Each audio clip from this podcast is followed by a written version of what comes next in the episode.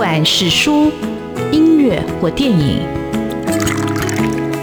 不管是茶、咖啡或酒，也不管是艺文的空间或餐饮的场域，文化无所不在。台湾新风景，让我们重新发现生活里的文化。文化就是我们的生活。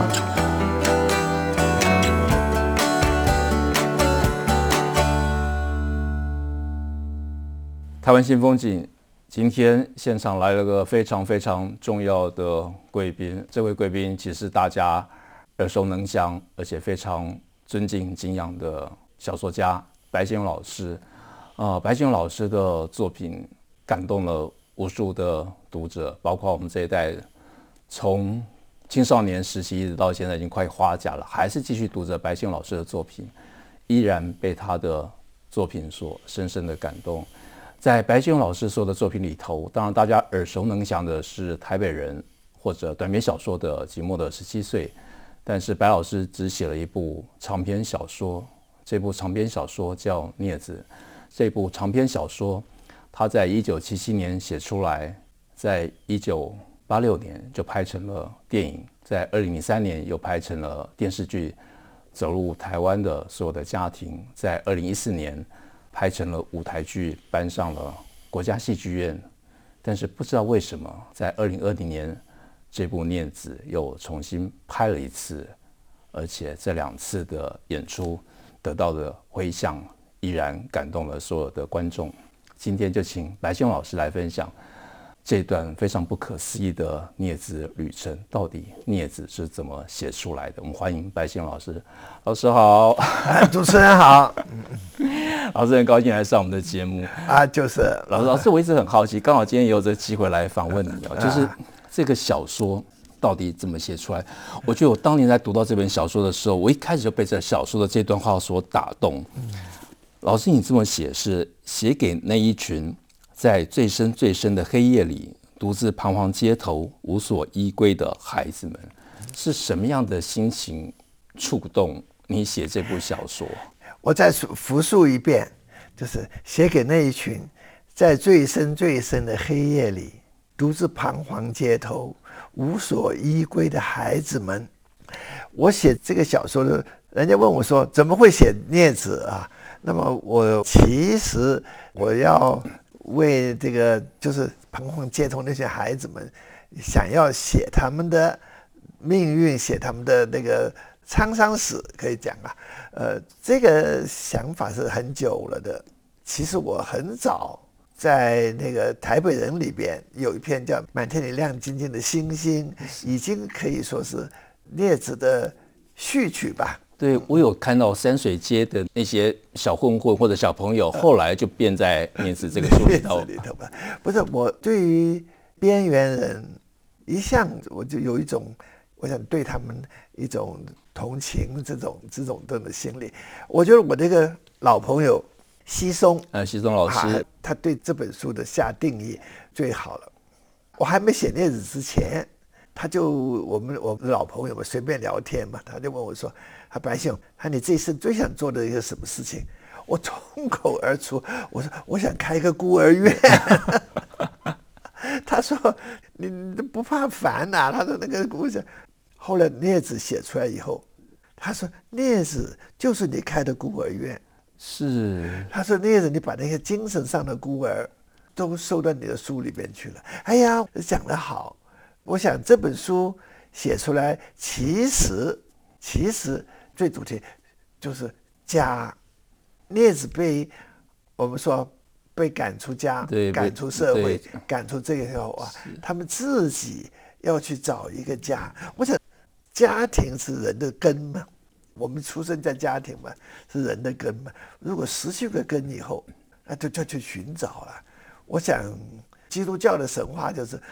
那个亚当与夏娃被赶出伊甸园，伊甸园以后，他们就在飘荡，以后就在在外面找家。对，他失去了乐园，要找要找一个找一个一这个家嘛。居所。我想这一群孩子被赶出家庭以后，被什么？所以这本书开始我是写，就是呃写这些小孩，这些彷徨在街头这这孩子们的命运。哎，写完了以后，所以有时候一个作家，你写的时候，你的你的创作动机是这样，你写出来了以后，也许你就不由自己了。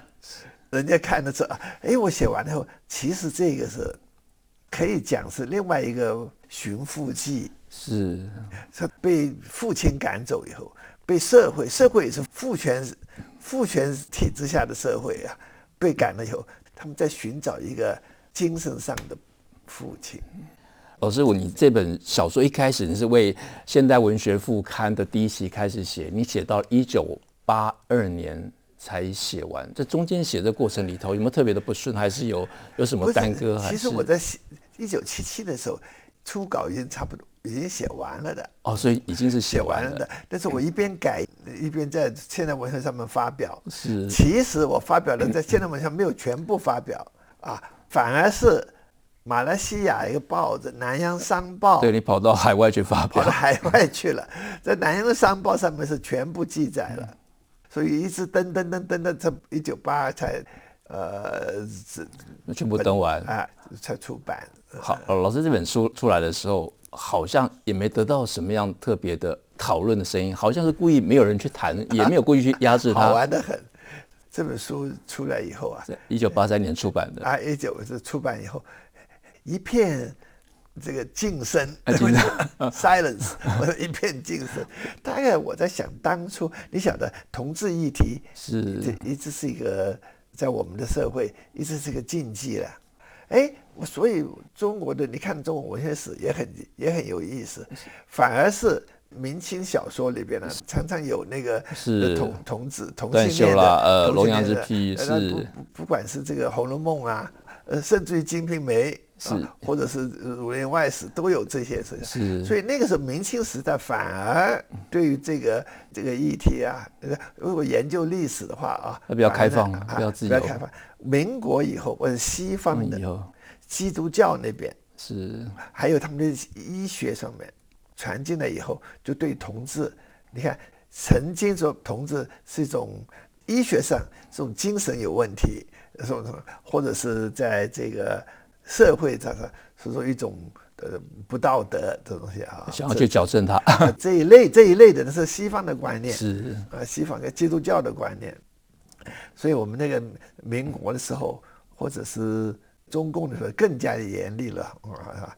所以呢，列子出来，呃，如果要从文学史上面来看，当然列子之前，其实台湾，呃，鸡蛋我也不是有一本同志那同志史，对同志史嘛，那个文学史嘛啊。其实这之前也有也有些人写过的，但是没有引起这么大的注意。注意。所以讲起来呀。就是从晚清的《品花宝鉴》那本书，是一直到镊子的话，中间有一百一百多年了，把那个呃，我想我们中国小说那个对同志议题又把它延续，又把它拉出来。但我觉得这本书很好看，它就不管讲家，我讲人性，讲人的处境，包括青少年或者青年那种心理的彷徨。我每读一次，我就觉得得到很大的一个触动，而且我觉得他跟台北人是可以一起读的。他就台北人的下一代，或者是跟整个台湾社会重新融合以后的新的一代，他一样在一种精神上的一个彷徨。那老师，你有没有想过，那为什么这本书很快就被电影公司看上？是当年余康平导演把它拍成了电影，搬上荧幕，这是一个什么样的一个机缘呢？这本书。基本上，当时还是个禁忌了。是是，那是八零年代的时候，台湾社会已经在在变动了，已经在蠢蠢欲动了。要要这个对当时的权威体制啊，有种反叛的这种声音出来了的。我我想于看平看中这个题目也是这个原因啊。那你讲的，我讲讲的时候，我写的是写给这一群人嘛，是吧？是这一群。但是我我说很重要的是，人家问我说，你写的是关于是同性恋的题字，是，我想我我要加一个，我想我写的是同性恋的人，是，这个人字是大写的，是，我想同志同性恋者，他也是从古到今都是人类的一部分，是啊，所以我有一个信念，我觉得文学写的是什么？文文学写的不不外乎是人性、人情。那么，我想同性恋这个议题，同性恋的人是从古到今，部分族群，不分阶级，不分文化，不分语言，不分宗教，所有的人为的这个这样的，他打破这一切。一直存在的，是从古到今，各国各国都，各种阶级都都一直存在。那么它也是人类的一部分，所以呢，我想呢，它也是人性人情的一部分。当然，文学也可以写，也应该写。虽然它是永远的小少部分啊。你刚刚提的台北人跟镊子的关系，我说有人都讲说是。台北人写的是孤城，是这种孤城镊子啊，哎，的确是因为这孤城镊子嘛，是是是孟子里边讲的话了。那本来他的镊子是说，是庶出嘛，在家庭在这个社会没有地位的，是庶出的。我我在想，这个一般讲起来就是同性恋的孩子在家庭里边，的确他的家庭地位常常是镊子时常生生恐恐惧。啊，他的地位，在家中的地位是危险的，其行为为，我们说啊啊啊，这这这是危险的。父母不管怎么爱这个儿女，我他对同性恋的那一部分同志们，大概总总有疑虑，所以我我写的就是，呃，这些孩子们他们的成长特别艰难，特别挣扎，所以我就替他们发言。刚才老师讲说，虽然同性恋或者同志，他其实是从古到今一直都有的，但是我还是要说，白老师在四十年前就写出了这部作品。这虽然是一个从古到今都有的，而且过去的小说也有在写，可是，在当代的华人作家里头，白老师的这部跨得很远了，一直到今天通通通过了。可是镊子其实更早就标出这个社会的或者文学上的一个议题，我觉得这非常非常的了不起。嗯，那是我想一个作家一定要忠于自己。百分之百要忠于自己，要诚实。我心里面怎么想的，就写出来。所以我写这个时候，人家问我说：“那么那社会压力？”我说：“我说我根本我我我没考不考虑的，我考虑我自己，我这真实真相真实的这情感是什么？”好，我们这里休息一下，待会要请白老师再来分享。镊子在二零零三年，他又变成了电视剧。他这次更不得了，他变成公式的八点档的连续剧，走入了每个家庭。那是一段怎么样的故事？我们休息一下。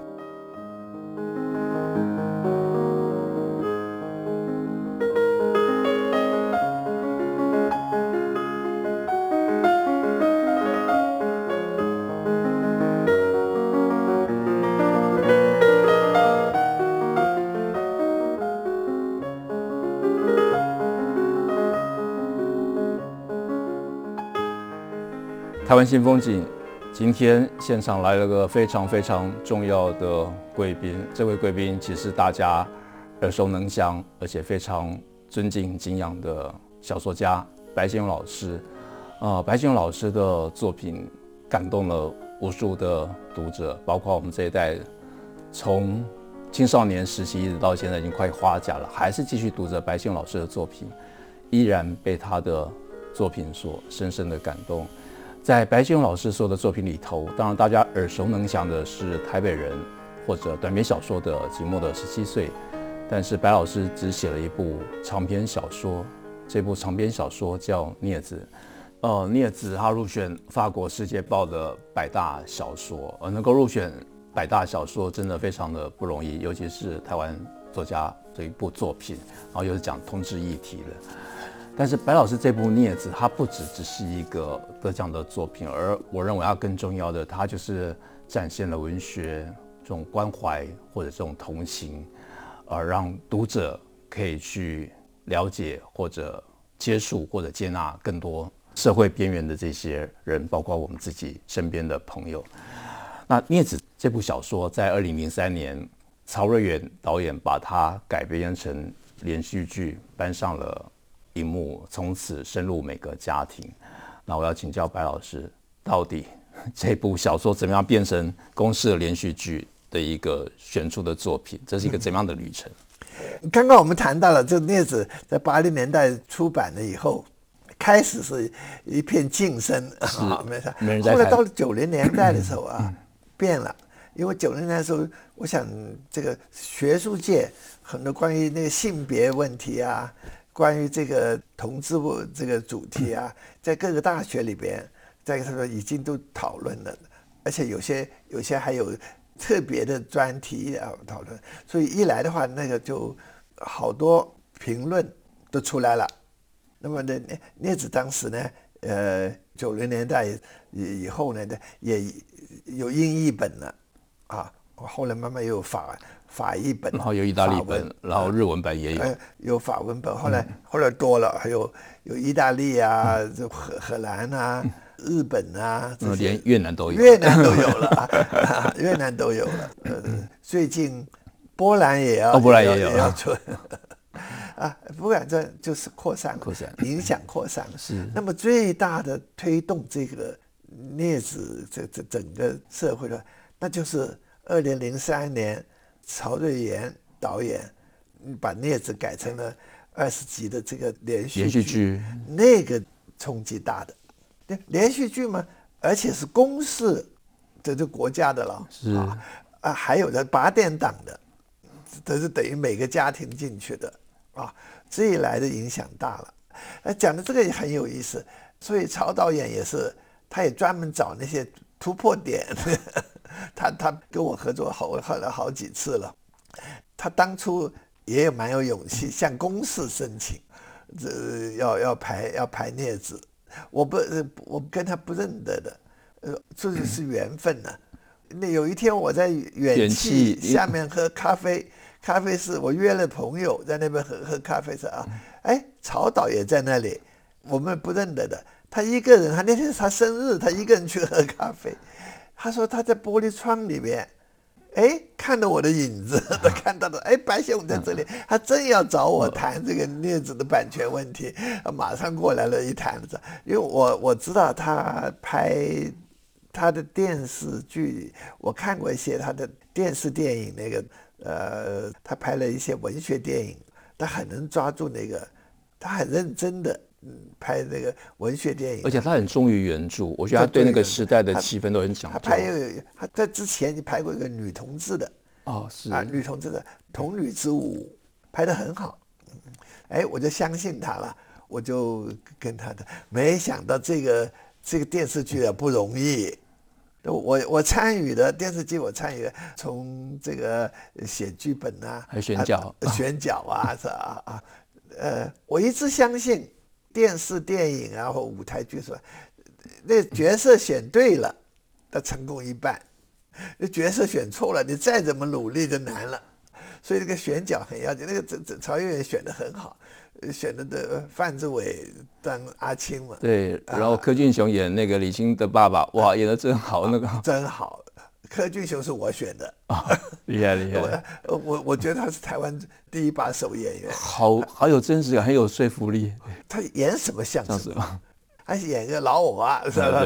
这个这这个老老兵军人，军人对，不得志的军人对。他不知道演过什么《英烈千秋》啊，什么那些那些。对，张总他也演的有有模有样。那演将军也很适合。有有有有模有样，有模有样。所以我是他是我点的，我觉得还有一个阿凤，阿凤。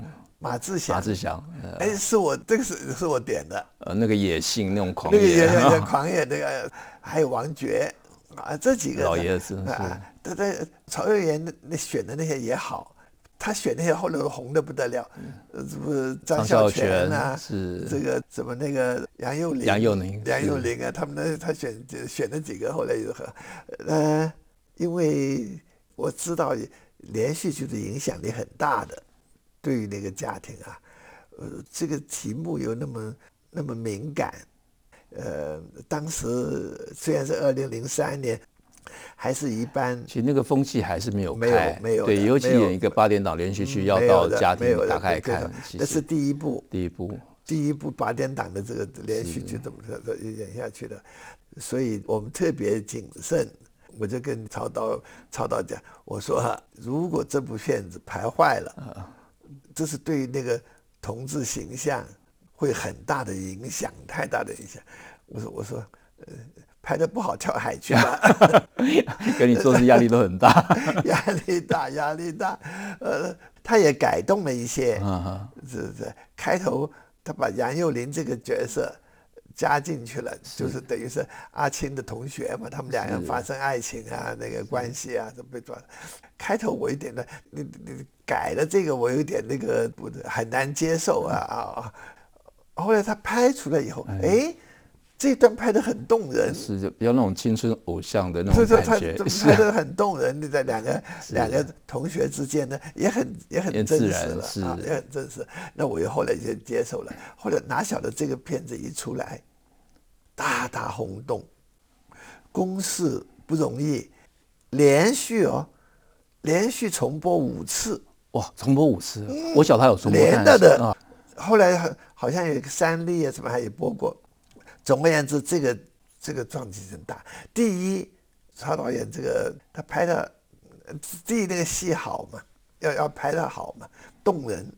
他把那个都都抓住了这一点，尤其是他他那个，我就你刚刚讲了李父，对就是柯俊雄演的好，李母李母 柯淑琴演的好，也很厉害，对，也很厉害。所以把这个家庭讲来讲去还是家庭，家庭，而且还有我无形间也。写出一个台湾的一个社会的寓言，是，就是一个你看，就是通婚的，然后一起生活的这个族群的生活的情景。这个父亲是。等于是这个大陆外省人的来到台湾，来到台湾，而且被这个永不录用，然后被拔掉军阶的，所以他是最底层的，降了最低层的，是。那个母亲。养育，也讲也是一个低层的，是。所以这两个那个结合，外省人跟本省人结合。结合这么一个家庭，那当然就是很多很多家庭冲突啊，很多事情，那等于一个台湾，那是台湾的寓言一样。然后你又遇到一个小喇叭手，又跟着小喇叭手跑了，也是另外一种底层。是，但是从另一个角度说，你也很同情那个妈妈。是，我们看了也很同情的，也同情那个爸爸，也同情那个妈妈。是，我觉得读这本书就是，其实我每次看这个小说，后来因为我在当编辑，我每次都被触动。而且老师你头还有一个这群人生活的地图。我公司在南一东，我就会找这龙江路，我想说啊，这里可能就老师写的那个地方。然后跑到三重去，我小时候也在三重看过电影。然后你看你在大龙洞，你有一个大悲寺，你就想那个大悲寺到底是在哪里？就是好像是一个很清近又很亲切的地方，就在你的生活里头。对不对？我我 很有意思，人家讲说，我有一个一个青年作家吧，当时跟我，我那时候他是青年作家，现在是中 年作家，现在可不是中年老年了。他说，他以为因为我的我的我的生活背景啊，什么东西啊，呃，也许对于低层的对台湾的这些，不了解，这个不会了解的，不会是。他说像白先勇这样的作家。对于三重这种事，三重四这种事，那是叫三重症了。对，三重症。他他写写不出来，但是没想到，没想到我在三重生活过的。老师当过宪兵，在三重。我当宪兵时候，刚好在三重，我真的跑去看那个，个看他们那个大腿舞，是不是？这个这个，我这这小说里面叫小东宝嘛。小东宝是。我们真的跑去看过，在三重那种那种下层社会的生活，作家好奇嘛，是，什么都想去看一下。而且老师这本书，我觉得真的特别好。小说是本身特别好看，是因为它很有生活的气味。你连那个大拜拜你也写，所以你有去跟他吃大拜拜吗？你在这种当时我吃过，去吃过，去他吃大拜拜，台湾嘛，就是呃呃一个猪猪头啊。而且你小说里头写到那个台湾跟那个北林西恰蹦基，那个也是我小时候会唱的儿歌。所以我就哎这个。你在读小说的时候，那个声音、那个旋律就浮现了，所以我觉得这个小说就很感人，就是有它一个感人的地方。我我听的一些，听听的一些台湾，我喜欢台湾台湾歌、台语歌，老台语歌，很动人，很真很真切，把台湾台湾人的那个心情、悲情、心情的都都都都出来，都都出什么六月茉莉啊，孤恋花也也哦，孤恋花 也写进来啊，那些这这这这你讲的那是吧？白露丝那些啊啊，那那那些我我我对音乐大概蛮那个的啊，听的的耳朵听的都就就感受很那个，所以我的里边那些那些民谣啊什么东西，是。读起来就是。然后就是悲天悯人，就那种开孤园的悲怨，然后化成小说，打造了一个安乐乡，就希望可以安置这些无家可归的人。我觉得公式当年的那一部才会有后来的舞台剧。可是老师，你有想过这部这个小说会被拍成舞台剧吗？嗯，简直是不可能的事情。就那个舞台剧又是又是又是一段故事了啊，又又是一段故事。那当初公式这个二十集是？规划上是曹瑞元的规划呢，还是本来就曹瑞元的规划？曹瑞元的规划，这个这个这个戏真的感动好多人，好多人，嗯，感动好多人，而且他有时候一些跑马出来，跑马灯出来说，有一一个父亲，儿子是同志，两父子，他儿子逃跑掉了，离家了，他父他标出来说，他说叫他回来，啊啊，他说我了，我理解你了。是这个 这个戏，这个戏感动了好多，是好多家庭。他他也帮助台湾社会或者更多的家庭或者父母去了解自己的子女，有一个可以了解跟疏通的一个管道。白老师从来没有想过这部小说会拍成电影、拍成电视剧，但是他最终还拍成了舞台剧。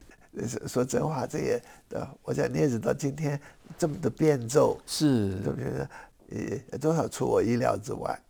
多少出我意料之外，我也没想到他的那个那个影响力会这么扩散扩散出去。是，然后就是他真的影响很多，因为我觉得有时候在接触不同的读者，我觉得他们也从这书里头也得到一种安慰跟一种抚慰了。那我觉得那是一种呃文学一个感人的力量。今天很高兴白先勇老师上我们节目来跟我们做啊、呃、这么精彩的深刻的一个分享。那你也只从。小说到舞台剧的全记录，最近又有 DVD 的推出，然后想很多朋友可以借由不管阅读小说的文本，或者观看呃这个全记录，或者透过影像去理解一部文学作品，它如何的深入人心，它如何的让我们去了解更多人真的故事，我觉得这个意义也是非常非常的重大跟深远。那今天很感谢白先勇老师。上台湾新风景来跟所有的朋友一起来做这么精彩的分享，谢谢白熊老师，我谢谢主持人，谢。谢谢老师，谢谢。